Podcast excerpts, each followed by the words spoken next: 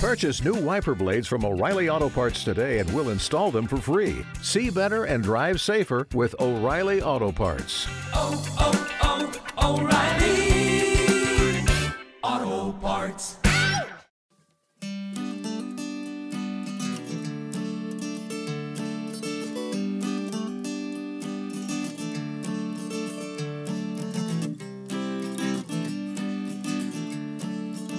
Welcome back, everyone, to my podcast, Raising Daughters.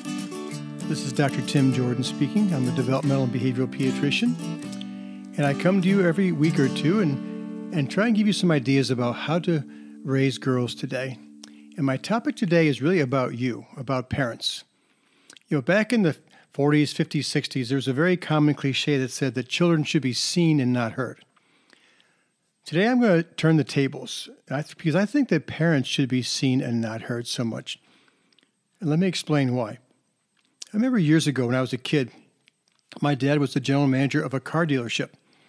And for several summers in my high school and college years, I worked at the dealership, cleaning cars, kind of doing, you know, just kind of uh, scrub kind of work.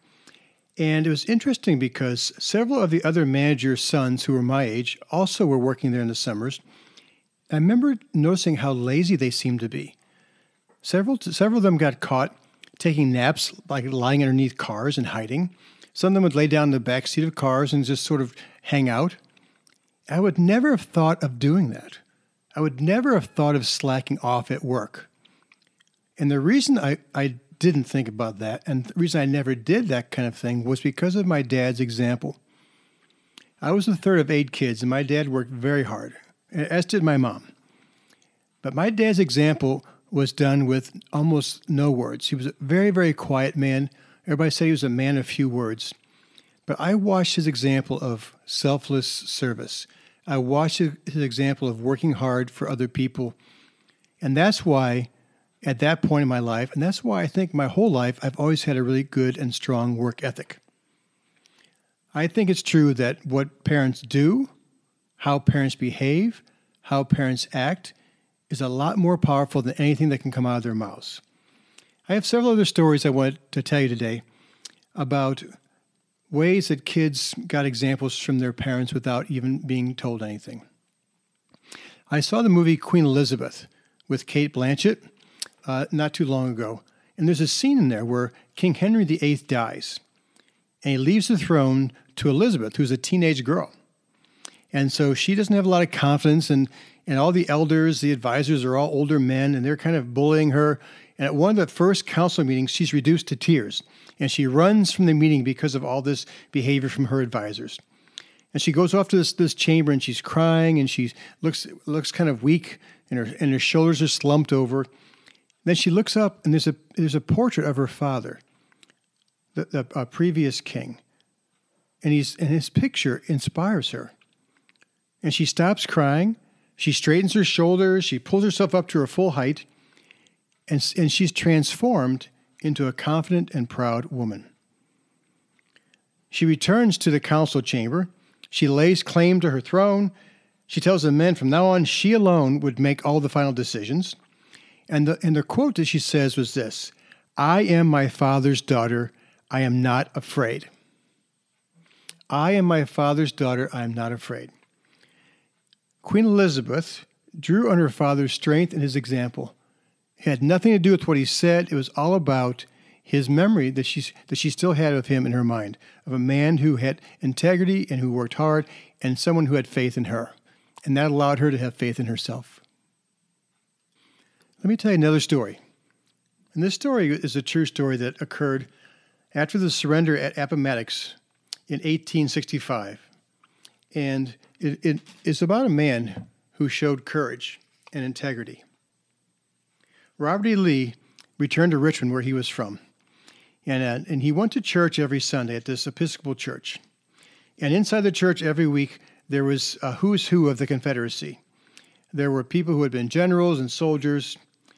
At one point in the service one Sunday, the minister uh, came forward and he invited everyone to come up and receive the bread and wine. Whereupon a tall black man stood up and he walked to the rail, and a deafening pause followed in this church.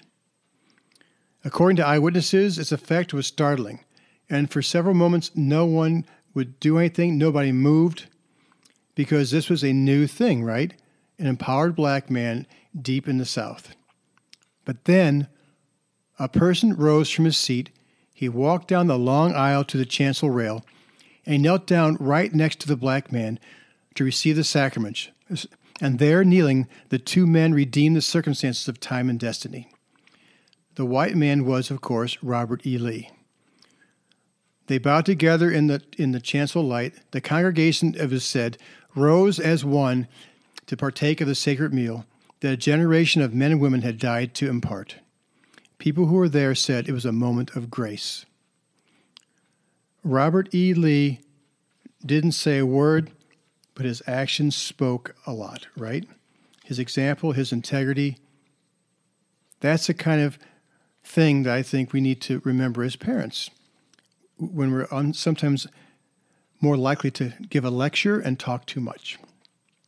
Let me tell you another story I, I read in a book. Um, this is from a book uh, by Marlo Thomas called uh, The Right Words at the Right Time. And this involved a, a writer. His name is David Kelly. And his famous, his favorite hockey player, excuse me, his favorite hockey player was Bobby Orr of the Boston Bruins. And Bobby Orr is still considered probably the greatest hockey player of all time. For sure, the greatest defenseman, and probably the greatest hockey player of all time. And one summer, this David Kelly, when he was about uh, 11 years old, went to a hockey camp that Bobby Orr put on.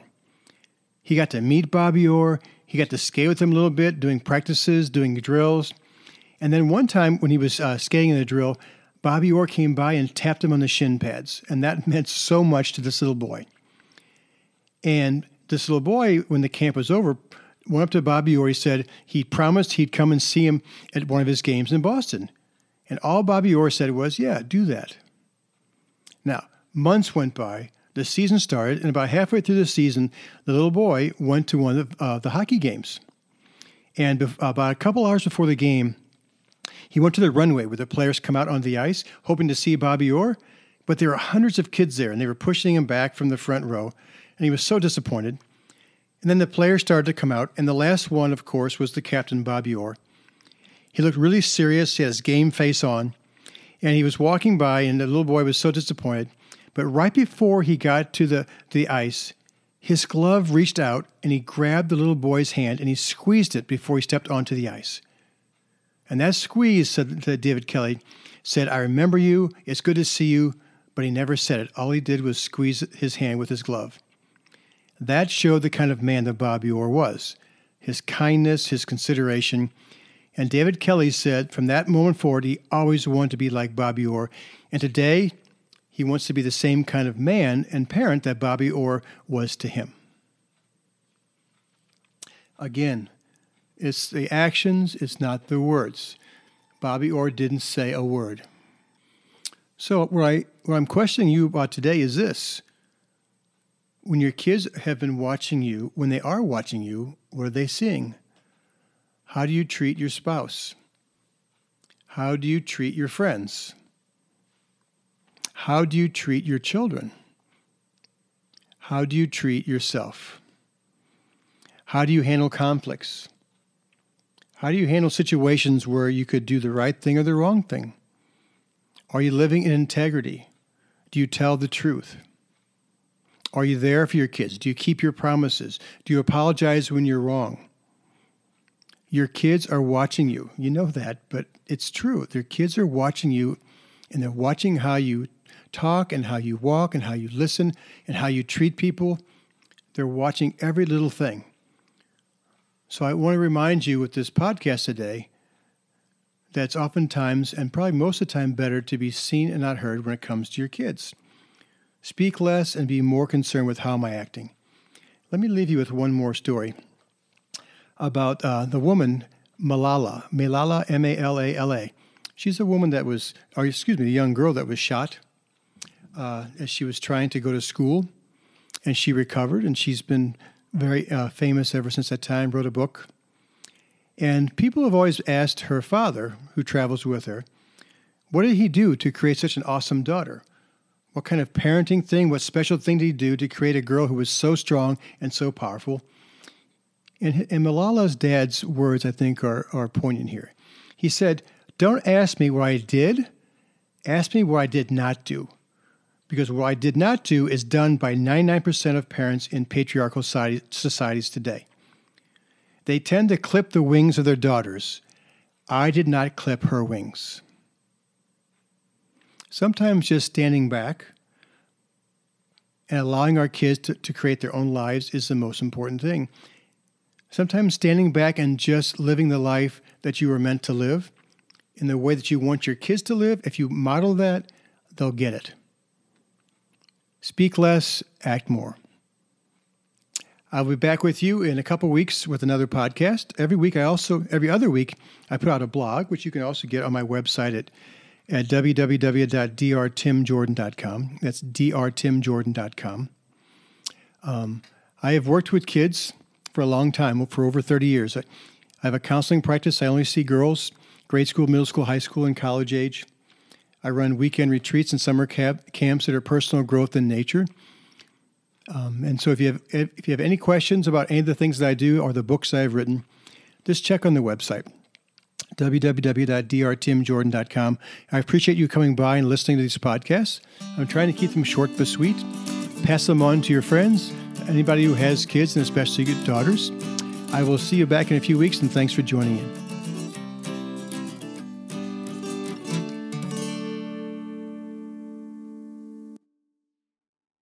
Has the winter season taken a toll on your tile, upholstery, carpet? Call Cyclone Cleaners 570 726 6200. For all your carpet, upholstery, and ceramic tile cleaning needs, it's Cyclone Cleaners, also offering odor treatment and soil and stain guard. Choose the only cleaning company that supplies the water to clean your home and disposes of it when they are finished. Call Cyclone Cleaners to schedule your cleaning today. 570 726 6200.